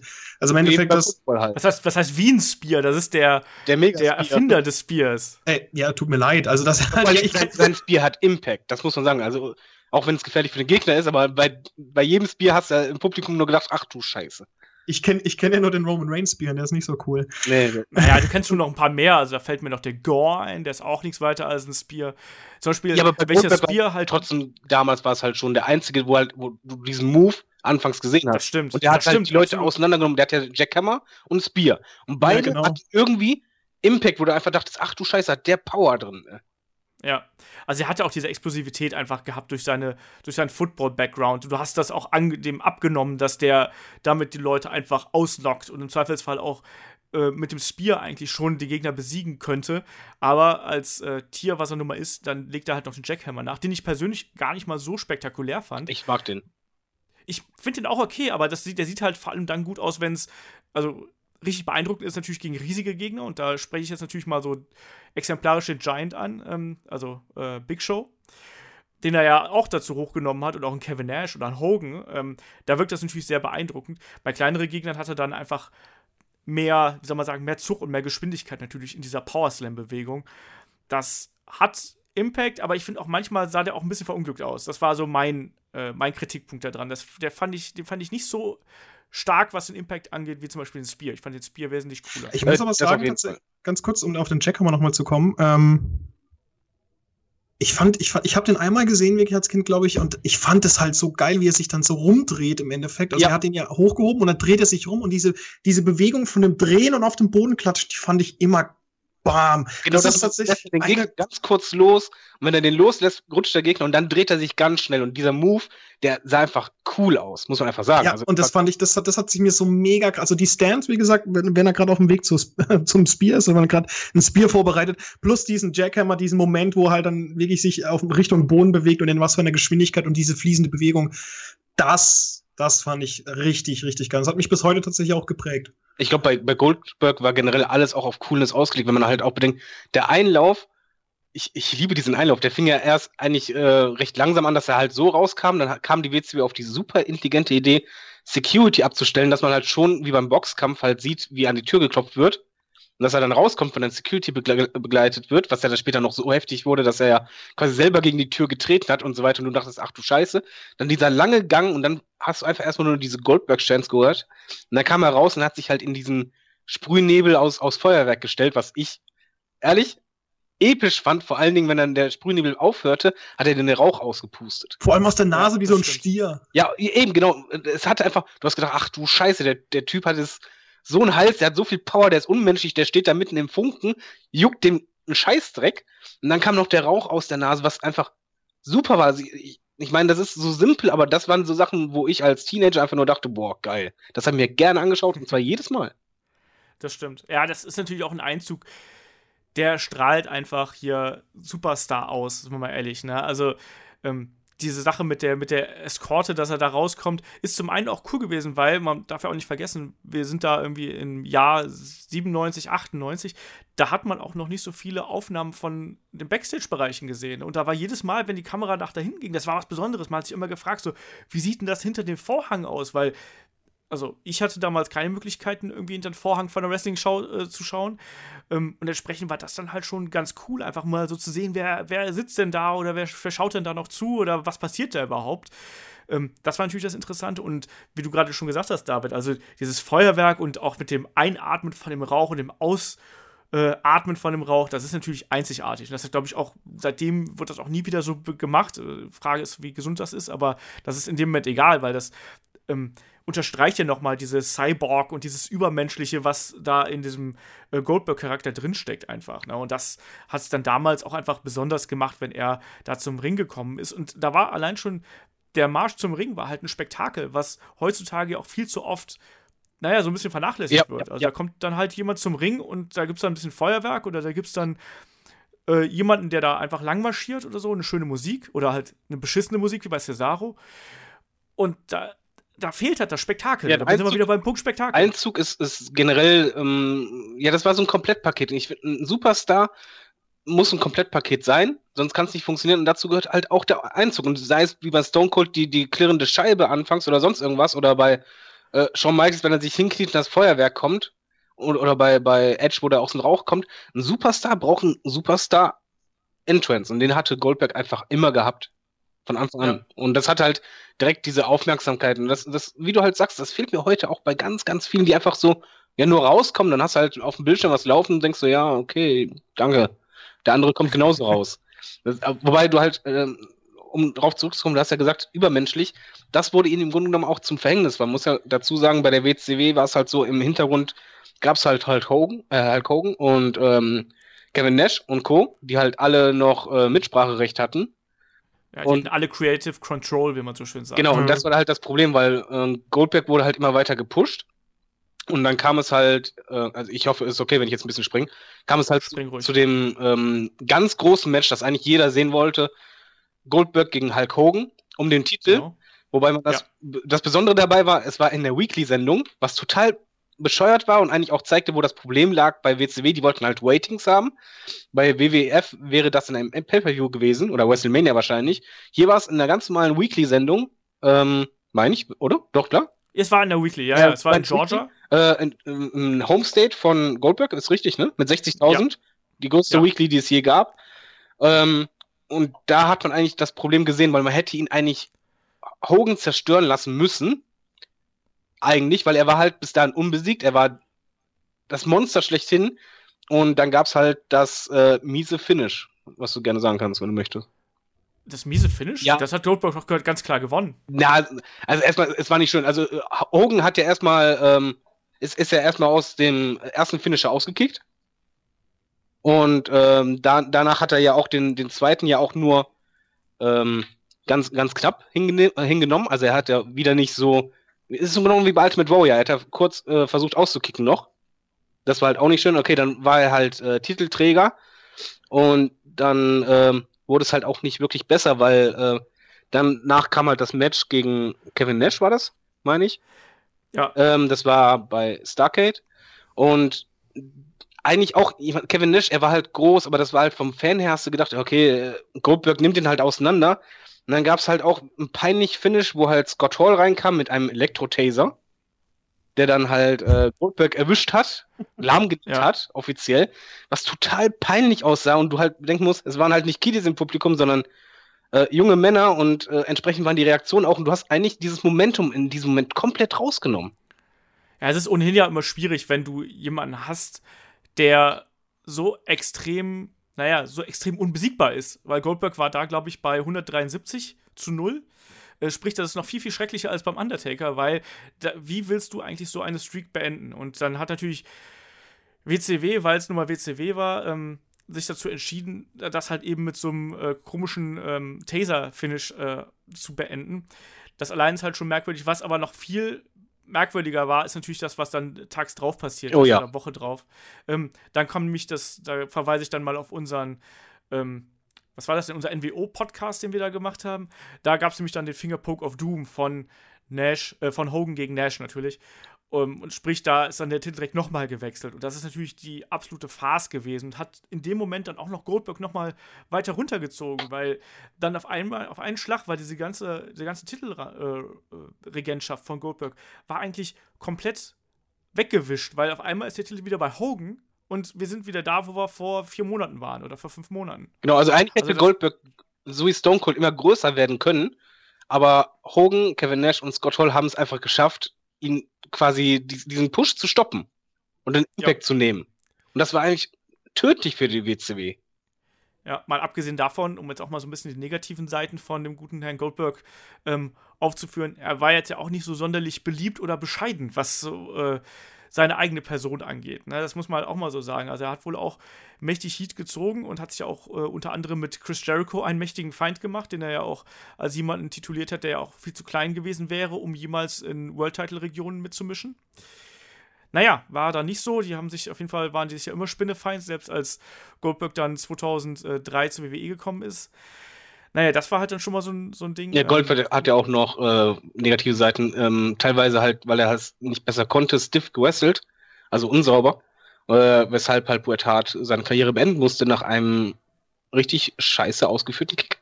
Genau, das war 1999. Ähm, das war, glaube ich, für alle ein Schock. Da hat halt eben Bret Hart eben eine schwere Gehirnerschütterung davon getragen, was dann halt eben in Konsequenz mit noch anderen Verletzungen bei Bret Hart halt eben zum Karriereende geführt hat. Mhm. ich fand es übrigens sehr beeindruckend, wie ähm, Goldberg darüber geredet hat, weil anscheinend haben Goldberg und Bret Hart inzwischen eine relativ gute Beziehung zueinander. Und äh, Goldberg ist da wirklich zähneknirschen. Ich habe ihn halt drauf angesprochen und er hat dann wirklich so gemeint, so ja, es äh, tut mir leid, wie es halt gelaufen ist, aber es war halt ein Fehler, ne? Und naja, es ist halt häufig so, wenn du Leute mit äh, so unbändiger Kraft hast, die dann vielleicht auch noch aus einem anderen Sport kommen und dann eben, naja, solche hochriskanten Manöver äh, durchführen, ist natürlich schon, kann natürlich schon was passieren, ne? Ja, wobei ähm, man noch sagen muss, Entschuldigung für den Einwurf, aber ja. ähm, es war generell nach dem Titelverlust, war es halt nicht so, dass Gold plötzlich wieder im Titelrennen war, sondern er wurde quasi rausgenommen. Das war halt auch nochmal ein, ein Fehler bei der WCW. Er war wirklich lange aus dem Titelrennen draußen, bis er halt gegen Bret Hart wieder gekämpft hatte. gefädelt hatte. Aber er war halt immer nur wieder kurz in, in diesen Reigen, also ganz oben dabei und dann immer meistens so, ja, wie soll man sagen, Upper Mid-Card oder Under Main Event Card, ich weiß nicht, wie man das sagen soll. Aber er war halt immer im Schatten von, von Hogan, N NWO und Co., die halt immer das Rampenlicht wollten. Man muss ja auch sagen, dass er sich auch schwer verletzt hat, äh, 98 hinterher oder Anfang 99, wo er dann ja sich. Bitte? Also mit der Autoscheibe? Genau, das mit der Autoscheibe, das ist, genau. Was man je hätte machen können. Entschuldigung, also das, das ist Dummheit vom Feinsten. Es, es gab ein, ein, Promo im Hintergrund, wo er halt äh, bei einer Limousine, äh, die, die, wo er im Grunde genommen rein wollte, weil sein Gegner, ich weiß nicht mehr, wer das war, äh, drin saß oder er, den drin vermutete, hat ja, dann ja. auch die Limousine draufgeschlagen und kam auf die ganz tolle Idee, man muss dazu sagen, es war kein Spezialglas, sondern es war eine echte Limousine, kam auf die tolle Idee, ich hau mal mit der Faust so fest gegen die Scheibe, bis sie kaputt geht. War natürlich ganz toll. Die Scheibe geht kaputt, er haut die Faust rein und schneidet sich mal eben kurz das halbe Handgelenk auf. Ja, er hat sich dabei die Bänder äh, im Arm und die Sehnen im Arm aufgeschnitten, was im schlimmsten Fall sogar dazu geführt hätte, dass er den Arm verliert. Das muss man sich mal wegstecken. Und es hat dann neun Monate gedauert, bis Goldberg äh, wieder zurück im Ring sein konnte. Und da muss man natürlich dann auch sagen, so eine lange Verletzung, wenn man das auch nicht wirklich gut in die Shows mit einbaut, dann ist das Momentum natürlich erstmal futsch. Ja, sie, und der Charakter ist erstmal kaputt.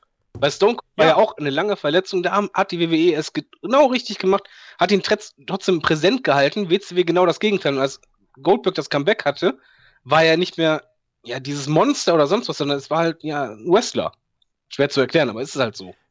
Ja, eben. Er war dann auf einmal einer von vielen, auch wenn er nicht oft verloren hat, aber irgendwie war dieses Magische, was er halt im ersten Run eben gehabt hat, es war halt weg. Und man kann sich nicht genau erklären. Und die Leute hatten auch keinen Bock mehr auf ihn. Dann haben sie ihn noch mal hin und her geturnt. Dann war er mal Heel, dann war er mal Face.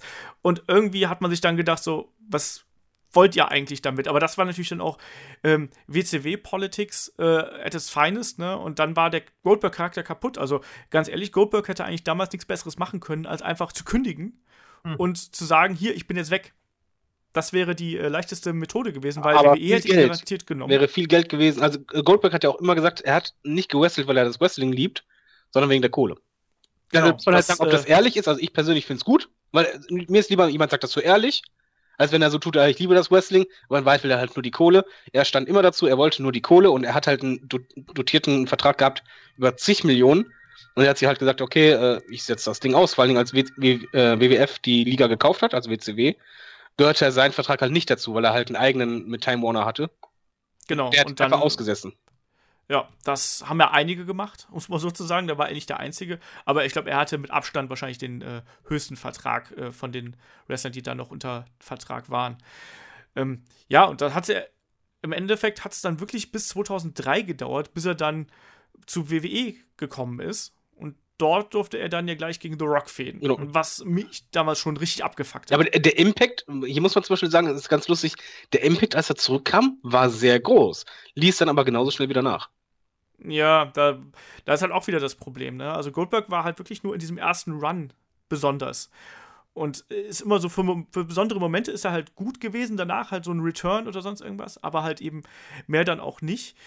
Und der WWE-Run war ja auch komplett für den Eimer, muss man halt auch mal so ganz klar sagen. ja, total. dann, Es gab ja noch den Hat er- schlimmsten Moment gegen Lesnar, aber dazu kommen wir wahrscheinlich gleich. genau, der kommt noch. Ähm, aber fangen wir erstmal mit, mit dem Kampf gegen The Rock an. Ähm, das war schon, das war ganz okay. Also ich fand diesen Einstieg zu WWE fand ich absolut okay. Gold, äh, Rock war ja auf dem Weg raus quasi bei, zu, bei WWE, weil er ja zunehmend ähm, hier TV- und äh, Filmgeschichten gehabt hat. Danach ähm, hat, also Goldberg hat The Rock klar besiegt bei Backlash ähm, 2003, also sprich äh, den Event ähm, auf WrestleMania 19 folgend. Ähm, sprich, The Rock kam da aus dem ähm, aus der Fehde mit Steve Austin, hat gesagt, hey, ich äh, habe jetzt ja eigentlich alles erreicht und dann kam Goldberg, zack, Ende aus vorbei.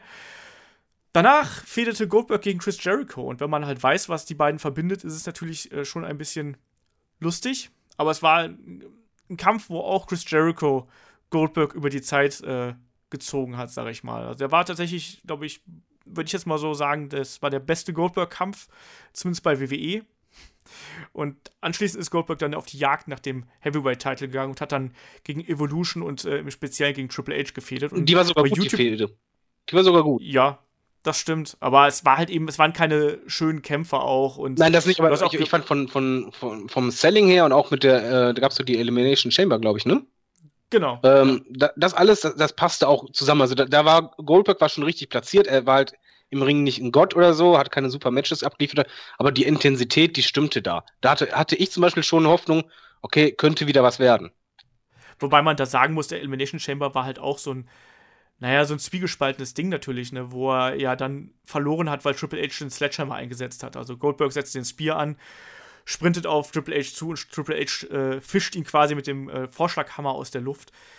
Was, das war auch nicht so ideal. Das fand ich auch noch sehr lustig. Ich weiß nicht, ob, ähm, ob mir das jetzt durchgesorgt ist, aber wisst ihr noch, ich, ob Goldberg den Spear gemacht hat und dann, ich glaube, bei Austin mit dem, mit dem Stahl, Stahlbauch das war gegen Bret Hart. Ja, war das gegen Bret Hart? Das war gegen Bret Hart bei der Witze. Ich habe, äh, darum habe ich, hab ich jetzt da nicht. Der sein Eishockey-Trikot an. Ja, ich dachte, das wäre jetzt Ding gewesen. Austin, keine Ahnung, ey. Nee, nee, also Austin und, das ist ja der Witz, also Austin und Goldberg sind sich ja erst dann begegnet, als Austin nicht mehr aktiv war. Okay. Ja, also nur noch Part-Time-Wrestler äh, im Endeffekt war, weil Austins letzter Kampf war ja bei WrestleMania 19 und ähm, da gibt es eine relativ interessante Doku auch drüber. Also Austin ist ja auch vor WrestleMania 19 noch zusammengeklappt, war im Krankenhaus und alles und es war gar nicht sicher, dass Austin überhaupt gegen The Rock antreten konnte und aus diesen ganzen Verletzungen heraus. Und Austin ist auch mit Fieber angetreten und allem Möglichen. Also dem ging es ja richtig dreckig und infolgedessen ist er dann eben zurückgetreten, ne, aufgrund der ganzen Verletzungen und vor allem der Nackenprobleme und sowas. Ähm, und ist ja dann ähm, irgendwann im Verlauf des Jahres als ähm, was war er denn eigentlich? War, war Commissioner? Er, er, war Commissioner und da traf er halt äh, ein einziges Mal auf, auf Goldberg im schlimmsten Moment äh, der WrestleMania-Geschichte. Genau, also es, gab, es gab äh, ja, ja, es war WrestleMania 20, sprichst du jetzt drauf an. Also Goldberg genau. hat dann hinterher, hat, hat wohlgemerkt den, ähm, den Champion-Titel gewonnen, hat ihn hinterher aber auch relativ schnell wieder verloren und anschließend ging es dann eben ähm, relativ nahtlos über in ein Programm mit Brock Lesnar. Was das ähm, die WWE niemals hätte zulassen dürfen. Nicht wegen den beiden Wrestlern, sondern einfach, weil die, die, das, ja, wie soll man sagen, die haben die Fans unterschätzt. Und zu dem Zeitpunkt war halt, Entschuldigung, wenn ich das vorwegnehme, war halt bekannt, dass sowohl Lesnar als auch Goldberg die WWE verlassen werden. Genau. Und ähm, wenn man jetzt noch als Hintergrund hat, es gibt eine Quote, die halt besonders ähm, smartlastig ist, also die halt schon Hintergrundwissen hat und auch anders ist als jede andere Quote. Das ist im Madison Square Garden. So, wo findet WrestleMania 20 an, äh, statt? Im Madison Square Garden. Mit den smartesten Fans überhaupt, die auch am, am meisten ihre Meinung sagen und auch denen egal ist, wer Face ist oder wie die Storyline ist, sondern mhm. halt wirklich ihre Meinung haben. Und dieses Match, ich kann es jedem empfehlen, bitte 20 Mal anschauen, Boxen aufdrehen haben. Das, das war das schrecklichste Match. Soll ich es beschreiben oder willst du beschreiben? Ah, ich, ich, war ja damals live in der Halle. Was? Ja, dann, dann ja, beschreib mal, weil ich habe jedes Mal eine Pelle auf den Arm, wenn ich das Ding mit voller Lautstärke mir anschaue. Ja, das war halt unglaublich. Also, man muss halt dazu sagen, das war so ein bisschen äh, Schattenboxen mit ein bisschen Anfassen, was die beiden gemacht haben. Also, oh ultra langsam und ganz viel, wir sagen so schön Stalling. Also, die beiden haben sich ganz viel belauert, dann haben sie irgendwie Kräftemessen gehabt. Ja, der Anfang war doch geil, so. ne? Wo die, glaube ich, die haben noch zweieinhalb Minuten keinen Move gemacht, sondern immer nur angedeutet und dann wieder gestoppt. Und da fing genau. sofort schon an zu schänden, oder nicht? Genau, da ging es halt dann schon you los, dass so die Leute. Out ja, ja, so in der Richtung, ne? Also das, das, und das hat sich halt hinterher immer mehr aufgewiegelt, weil, ähm, klar, wenn du diese beiden Wrestler siehst, willst du halt eine Schlacht sehen. Du willst sehen, wie die sich in der Luft zerreißen und dann, wie gesagt, tun beide halt so, als wollten sie sich nicht gegenseitig verletzen, ne? Und das war einfach ein ganz furchtbarer Kampf, ähm, den Goldberg am Ende gewonnen äh, hat, zwar, aber ähm, im Verlauf ist das, das Publikum ist ausgerastet. Ich kann es gar nicht beschreiben. Ich habe noch nie so viele Schimpfworte gehört wie da. Und es waren einfach 20.000 Fans, oder wie viele da in Madison Square Garden gehen, die einfach beide Wrestler aufs Übelste beschimpft und ausgebuht und ich weiß nicht was haben. Der Einzige, der wirklich be beliebt war, war Steve Austin, der als Special Referee. Ja, das Geilste war ja, also erstmal, ich glaube, das war noch nicht mal Absicht von den beiden, sondern die wirkten aber wenn ich mir das anschaue, habe ich immer den Eindruck im Gesicht, dass die beiden total überfordert waren. Was machen wir denn jetzt? Weil die Crowd-Reaktionen halt nicht so waren, selbst beim Entrance, so wie man dieses kennt. Und da fing es halt schon an mit You sold out. Und das fing halt an, okay, zehn Mann rufen das, 100 Mann, dann plötzlich die ganze Halle. Und Madison Square Garden ist halt extrem laut. Und dann rufen die das. Und dann rufen die auch Goldberg, Sachs und, und Co. Und ähm, dann haben die im Grunde genommen die beiden ausgebuht für jeden Move, den sie gemacht haben. Egal ja. wer angegriffen hat. Es wurde geboot bis zum geht nicht mehr. Und dann fingen sie halt auch an, Austin zu feiern. Die haben dann Austin-Sprechchöre gemacht. Äh, also Austin, Austin. Ja, du hast den Western angesehen, die wussten jetzt nicht, was sie machen sollen. Die haben dann beide Austin angeschaut und Austin, das Geilste ist dann, die Kamera zeigt kurz sein Gesicht und der kann sich das Grinsen nicht verkneifen, geht einen Schritt zurück und denkt sich wahrscheinlich nur, ja, scheiße, ne? und er hat ja, ja glaube ich, er hat ja, glaube ich, er hat ja Goldberg nach dem, nach dem Kampf ja attackiert. Ja, aber erstmal kam, kam Lesnar. Also das Wichtigste ist, dann Match war vorbei. Crowd, anstatt dass man denkt, okay, die Crowd ist jetzt ein bisschen beruhigter, singen die erstmal dieses äh, na na na na hey genau weil Lesnar ist ja zur NFL danach. Genau und die wussten halt genau warum. Das war jetzt halt nicht von wegen wegen Gimmick oder Storyline sondern einfach von wegen so verpiss dich du Arschloch. Die haben den auch Mittelfinger gezeigt ohne Ende wenn du die Kamera in der Crowd mal kurz guckst. Und Lesnar hat, hat sich ja auch dann hinreißen lassen dass er den Mittelfinger ins Publikum gezeigt hat ja das stimmt. Und dann zu Austin dann hat er den Stunner bekommen. Und äh, danach kam, die, kam der Bierbash und dann auch der Stunner gegen Goldberg ne? Genau, es sah jetzt erst so aus, als wollte Steve Austin mit Goldberg feiern, so äh, Feel Good Moment zum Ende, so. Wir bringen das Babyface ja dann doch noch so ein bisschen over und dann gab es dann doch noch den Stunner zum Abschluss. Ich glaube, weiß auch gar nicht, ob das so geplant war. Ich vermute, Nein. das haben die beiden vielleicht auch spontan gemacht. Das, das ja. war spontan, also genau wie der Mittelfinger zu, zu Austin, das war spontan. Weil ja. du hast einfach gesehen, die Crowd, die mussten irgendwas machen nochmal am Ende. Die haben versucht, irgendwas zu machen, wahrscheinlich, dass das nicht so blöd oder peinlich aussieht, weil Fakt ist einfach, äh, die Storyline, die wurde auch sehr lange aufgebaut. Die fing schon im Wall Rumble an, schon vorher, bei den Weeklies, dann im Wall Rumble weiter. Es war eigentlich eine Storyline, wo du halt denkst, ja, so baut man eine Storyline auch auf. Zu, Und natürlich bei, bei, no Man, äh, bei No Way Out darf man auch nicht vergessen, wo Goldberg dafür gesorgt hat, dass Eddie Guerrero den äh, World Heavyweight Title von Brock Lesnar gewonnen hat. Also das genau. nur mal so, dass es nicht unerwähnt bleibt hier. Und es war halt einfach es war groß. Du hast dann auch vor dem Match gibt's halt auch immer schon einen Trailer. Du hast echt gedacht, das, das ist ja, das wird eine Schlacht, das ist so ein Match, wo man sich eigentlich als Fan drauf freut. Zwei riesengroße Kanten, die sich wahrscheinlich die Seele aus dem Leib prügeln. Und Tja. dann hat halt die Crowd, das war das erste Mal, das gab's vorher bei WrestleMania nicht, das Match komplett übernommen und zerstört. Ja. Also aber auch vollkommen zu Recht. Ja, natürlich zu Recht. Das Match war dann halt auch wirklich Grütze vom Feinsten, weil wahrscheinlich beide, ich bleib dabei, die waren unsicher, die wussten gar nicht, was sie machen sollten. Und die haben, haben dann einfach nur, wahrscheinlich die Zeit einfach nur im Auge gehalten. Wir haben sieben Minuten, die spielen wir runter. Äh, und das war es dann auch schon. Das war wirklich schrecklich, aber die Crowd alleine, ich schaue es mir so gerne an. Einfach, wenn ich die Gesichter sehe und wenn die, die Crowd immer lauter wird, immer lauter. Deswegen liebe ich den Madison Square Garden. Deswegen würde ich mir auch wünschen, dass WrestleMania da öfter stattfindet. Naja.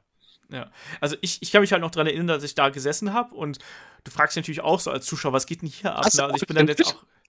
Ich habe nicht, ich bin bei, ich bin, hast du, du hast mich doch schon bei Wrestling erlebt. Ich bin relativ zurückhaltend, was so Sachen angeht. Ich applaudiere wohlwollend, aber ich bin keiner, der den Hass verströmt. Und das Witzige war halt, dass ich fand das so interessant, die Zuschauer mir anzuschauen, mir es anzuhören, was da passiert. Weil das war einfach was, was du so nicht erlebst. Äh, äh habe ich auch bis heute nie wieder erlebt, egal bei welcher Wrestling-Veranstaltung ich war. Ne? Also deswegen, ich habe ich hab während der Veranstaltung ähm, SMS-Nachrichten von einem Kumpel bekommen, der das halt eben ähm, live auf, ich glaube, das lief damals auf Premiere, kann ja, das sein? Premiere. Ähm, ähm angeschaut hat und der schrieb halt, boah, was ist denn das für ein Kackkampf? Und ich so, ey, ich fühle mich hier gerade total gut unterhalten. Hier bricht gerade die Hölle über mir zusammen und ich finde das total gut, was hier gerade passiert. Aber jetzt mal, also, von der Lautstärke, hast du jemals so eine Lautstärke gehabt? Also selbst, selbst war es ja auch bei 100.000 Mann, aber das war doch episch laut. Also in der Halle mit, Dach, mit Decke. Also ich sag dir, in, in, äh, bei WrestleMania 32 war es nicht mal halb so laut. Also das war wirklich nicht so laut, allein weil die Halle halt so riesig groß war. Und deswegen, je kleiner die Halle und je lauter die Leute dann auf einmal sind in ihrer Kompaktheit, umso intensiver ist das natürlich auch. Lust, Lust also noch, dass die Kommentatoren ja die ganze Zeit versucht haben, das zu retten. Von wegen so erstmal so, ja, die Crowd hier, die ist ein bisschen anders, die, die ständet auch mal äh, gegen Goldberg oder nicht jeder mag. Und dann so, ja, ja, die Halle ist 50-50 aufgeteilt. Ja, klar, 50% Boon für den einen, 50% Boon für den anderen. das war grandios. Also ich habe halt sowas auch als Wrestling-Fan noch nie erlebt und das wird auch, glaube ich, keiner vergessen. Das kann man selbst auf YouTube finden, was WWE wahrscheinlich nicht so toll findet, aber diese Crowd, ich hätte alles dafür gegeben, ohne Scheiß bei diesem Match live dabei zu sein, weil das so laut am Fernseher schon rüberkam. Wie ja, gesagt, war Olaf war gut unterhalten. ja, ja, eben. Also, ich kann mich da nicht beschweren. Ich fand das lustig. Der hat bestimmt alle angestachelt. Aber das, das war halt das Schlimme. Man, man muss sich ja jetzt vorstellen, jetzt kommt es ja zu diesem Match wieder. Und eigentlich jeder genau. ältere Fan hat dieses andere Match sofort im Kopf gehabt von WrestleMania. Das ist ja das Problem. Also auch als Goldberg dann ja auch auf der Gamescom gedacht hat, gegen den will ich dann mal nochmal antreten. Denkst du so, boah, will ich das wirklich nochmal sehen? Jetzt mit einem älteren Goldberg und einem älteren, fast schon langweiligeren Lesnar? Ja, der Lesnar vor allen Dingen, dessen Matches auch nicht die schönsten sind. Ja, das also. Wird kein Five-Star-Match, sag ich mal. Ich hoffe halt, dass sie wirklich dann das machen, was äh, damals alle erwartet haben und dann wirklich äh, Head-to-Head -head gehen und da einfach Gas geben. Also jetzt sind wir ja im Prinzip ja schon in der Prognose, was dann da bei der Survivor Series passieren wird, weil auch wenn es noch nicht offiziell bestätigt ist, das Match wird kommen und das wird es da geben und so ist es dann eben. Kann ich da noch kurz wieder was einwerfen? Wirf was ein, Columbo. Ich finde es total schrecklich, dass die schon angekündigt haben, zu welchen War-Sendungen die jeweils kommen. Das äh, wurde ja der Plan veröffentlicht, wann Goldberg kommt zu War, wann Lesnar bei War Auftritt hat und die haben die alle getrennt bis auf die letzte War-Sendung vor Survivor Series. Und es ist, ich finde das schrecklich, da nimmt so viel Spannung raus, weil dadurch der Moment für den Fan komplett weg ist, dass du zumindest hoffst oder denkst, vielleicht kommt ja der Gegner raus. Aber es ist komplett ja. schon durchgeskriptet. Du weißt jetzt schon, okay, nächste Woche wird jetzt Paul Heyman mit Lesnar labern. Alles klar, die Woche danach wird Goldberg antworten. Alles klar, die Woche danach wird Lesnar wiederkommen. Danach gibt es wahrscheinlich einen Stare-Down. Und äh, das war's. Das, das finde ich, also als Fan, ich finde das schrecklich, dass das vorher bekannt ist. Ja, vielleicht ist WWE inzwischen auch einfach so abgewichst, dass sie halt sagen so, äh, die Fans wissen eh schon, was passiert und äh, wir machen das jetzt einfach so, wie es halt für unsere Marketingleute am besten ist. Aber das geht nicht. Also, äh, ich, ich mal ernsthaft, findet ihr das nicht schrecklich? Weil das ist doch eine ne Fehde. Wenn du schon so einen Allstar wieder da hast, möchte ich ja eine Fehde, wo Spannung dabei ist. Und da geht es mir dann nicht nur um dieses Match, sondern ich möchte auch genießen, wenn dieser Allstar bei den Weeklies in, in, in der, äh, im Ring steht, ein Promo hält oder wo beide sich, sagen wir zum Beispiel NXT-like wie Samoa Joe und, und Finn Balor, sich die Fresse polieren in einem Wall oder sonst irgendwas, wo einfach irgendwas passieren kann oder attackieren im Background, oldschool, aber dass es jetzt schon so komplett geteilt ist, dass du ja eh weißt, okay, jeder kann im Grunde genommen das Maul so weit aufreißen, wie er will, der andere kommt ja eh erst nächste Woche. Ja, das stimmt. Flo, wie findest du das denn bis jetzt? Also bist du, bist du gehypt auf den Kampf?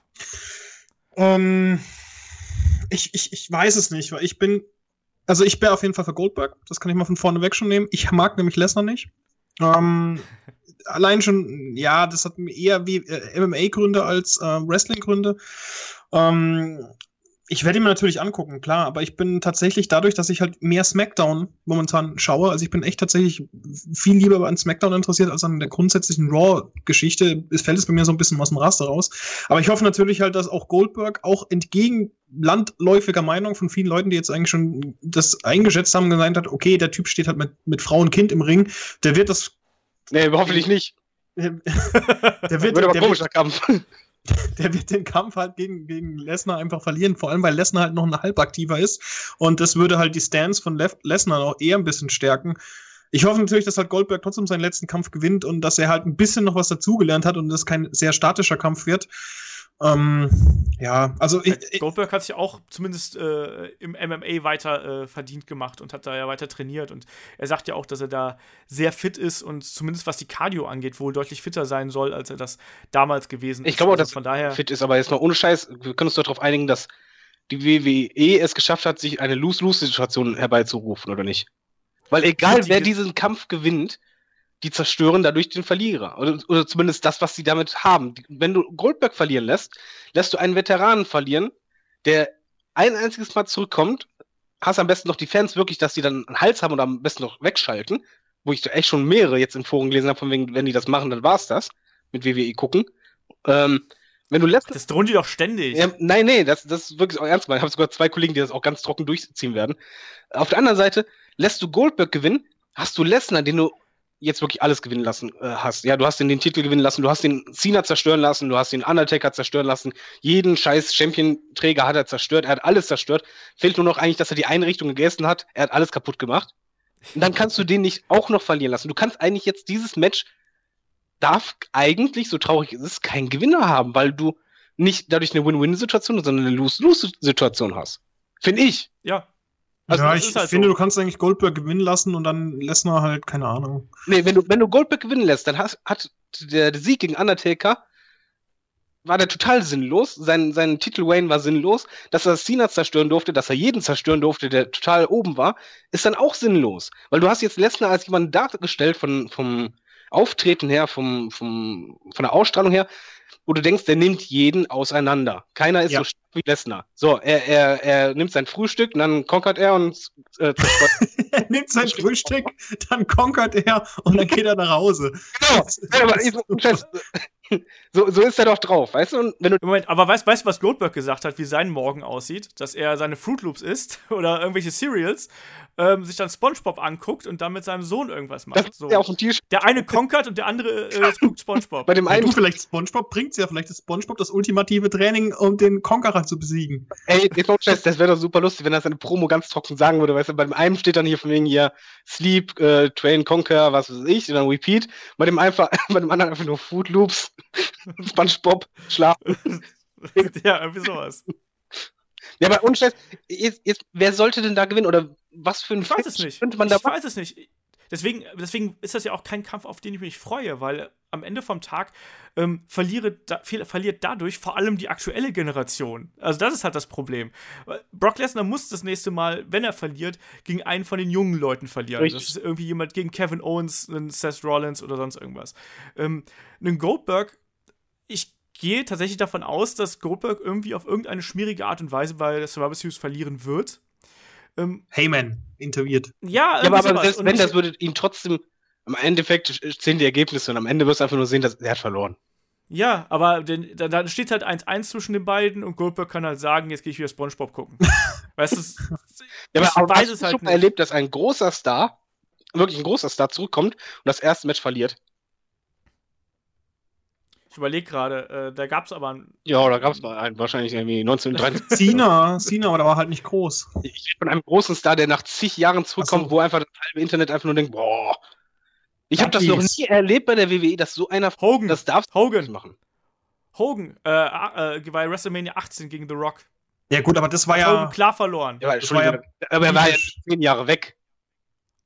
Der war zumindest Ja. drei Jahre weg.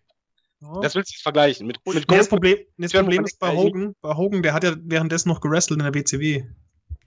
Der hat davor, das ist ja schon ein paar Jahre her, Ach, stimmt. äh, WrestleMania 18 und äh, WCW Takedown. Also das ist schon ein bisschen länger her. Aber nein, es ist natürlich, es ist scheiße. Weißt es ist ich eine doofe ist halt so Situation. ein- ich weiß, was du meinst. Du kündigst es ja auch noch an. Es geht ja überall, nicht nur bei Wrestling-Seiten, sondern es ging ja halt wirklich über alle Sportseiten hinaus und auch bei, bei Tageszeitungen. Goldberg ist zurück. So, jetzt hast du diesen Impact, die, diesen Main-Event, äh, Main-Event, diese Mainstream-Aufmerksamkeit, dann kannst du diese Person nicht, meiner Meinung nach, verlieren lassen. ja, Das ist, das ist so irgendwie so die, die Krux, die sie halt haben, dieses Problem, was sie sich selber geschaffen haben. meinem aber das, das ist ja auch wiederum ein Problem mit Lesnar generell, dass sie sich mit Lesnar eben in eine Sackgasse gebuckt haben. Ich hasse es, ich hasse es. Oh, so- sorry, wenn ich da jetzt unter- intervenieren muss. Aber ich finde, ohne Scheiß Lesnar ist die beschissenste Wahl gewesen, irgendwie ihn als Taker, also den Taker platt machen zu lassen, weil, weil der Typ ist kein loyaler, loyaler Wrestler. Der, das ist einfach, weißt du, wenn sie einen Cena genommen hätten, dann wäre das viel besser geworden. Ja. Ja, die Sorry. Frage wäre halt, jetzt mal, jetzt mal ernsthaft, mit Lesnar äh, gehe ich konform, den, den haben sie halt so gepusht, dass sie jetzt eigentlich das Problem haben, dass das Einzige, was sie richtig machen könnten, wäre halt, keine Ahnung, Ev- Kevin Owens oder sonst was, irgendeinen Jungen, lassen sie gegen ihn antreten und ihn zerstören am besten noch. Das ist das Einzige, was sie vielleicht noch machen können, aber jetzt haben sie halt, äh, ja, diese Sackgasse. Nur die Frage wäre halt, nur, nur Fantasy-Booking-mäßig, gegen wen hättet ihr denn Bo äh, Goldberg gerne gesehen?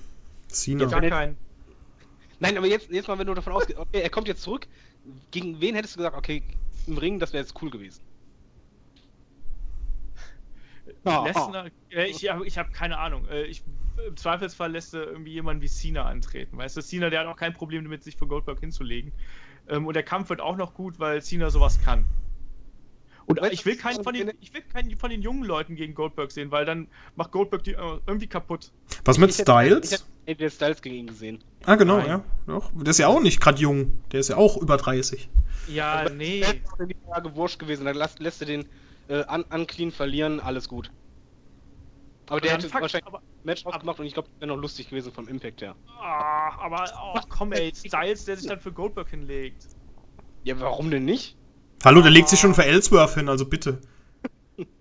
Nein, aber es wäre halt nicht so schlimm gewesen, und nur halt jetzt bei Lesnar, das, das ist so irgendwie, also der super GAU. Ich kann es mir, wenn ich jetzt Booker wäre, ich würde wahrscheinlich da sitzen, so, Vince kommt gerade so, ey, du musst es hier Finish booken, äh, Goldberg gegen Lesnar, ne, guck mal, wer gewinnt. Würde ich Genau, einfach nur da sitzen, würde ich dann sagen, okay, ich kündige. Ja, deswegen, also, deswegen ist ja auch mein Tipp, dass es auf jeden Fall irgendein Smonge-Ende gibt. Also irgendwas, was nicht clean sein wird und ich glaube aber, dass Lesnar gewinnt. Aber du musst auf jeden Fall, eigentlich müsste der Pay-Per-View damit abschließen, dass nur noch Goldberg im Ring ist und sich von seiner Familie äh, verabschiedet, abklatscht oder sie mit in den Ring nimmt oder sonst irgendwas. Das muss, eigentlich muss es am Ende ein Good Feeling geben. Ja, dann, dann, dann gibt's halt nochmal, dann, dann will, Dollar. nee, aber weißt du, dann, dann, dann will Brock Lesnar nochmal im Nachhinein irgendwie nachsetzen und dann gibt es einen Spear und einen Jackhammer, nachdem er Goldberg vorher gepinnt hat. Gegen Paul Heyman. Ja, gegen beide von mir aus, ist mir kackegal. Das macht er eigentlich immer, wenn er gewinnt, dass er dann schnell aus dem Ring geht bei sowas. Das werden sie es nicht machen. Ja, ich, ich, ich, gerade echt ein Problem damit, ich kann es mir nicht vorstellen, wie das Match sein wird, kann ich mir eins zu eins vorstellen, wie der Finish sein wird, null.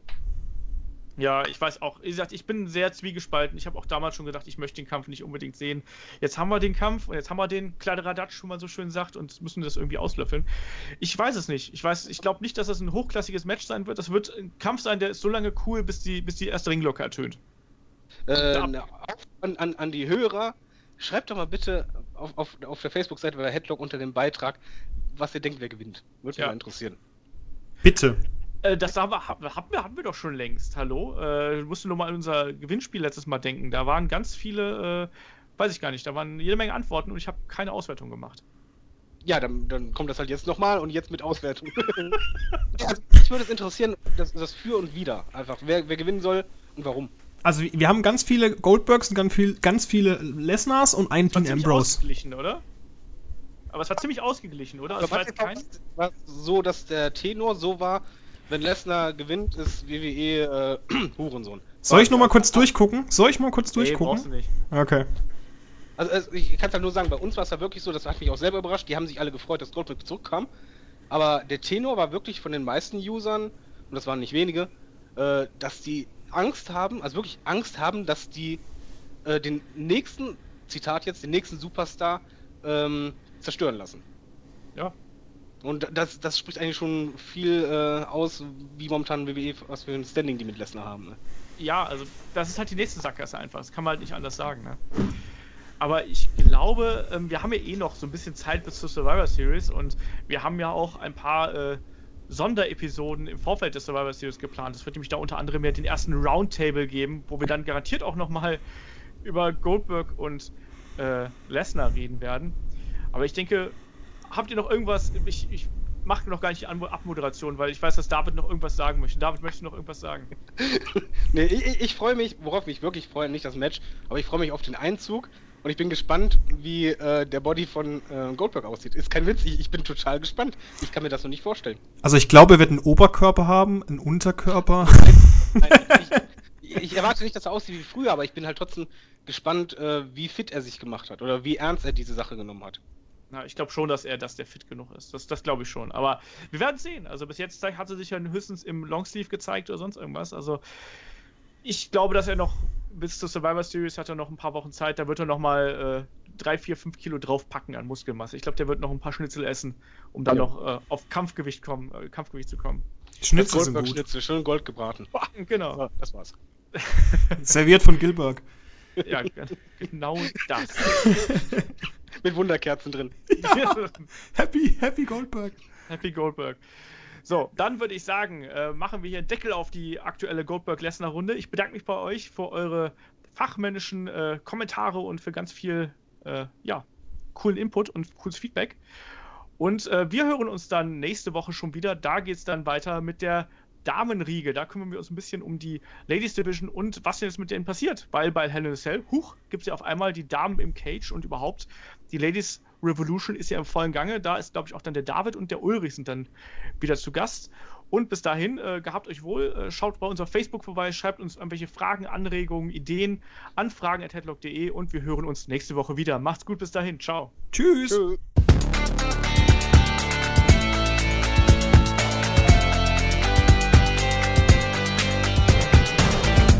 Headlock, der Pro Wrestling Podcast.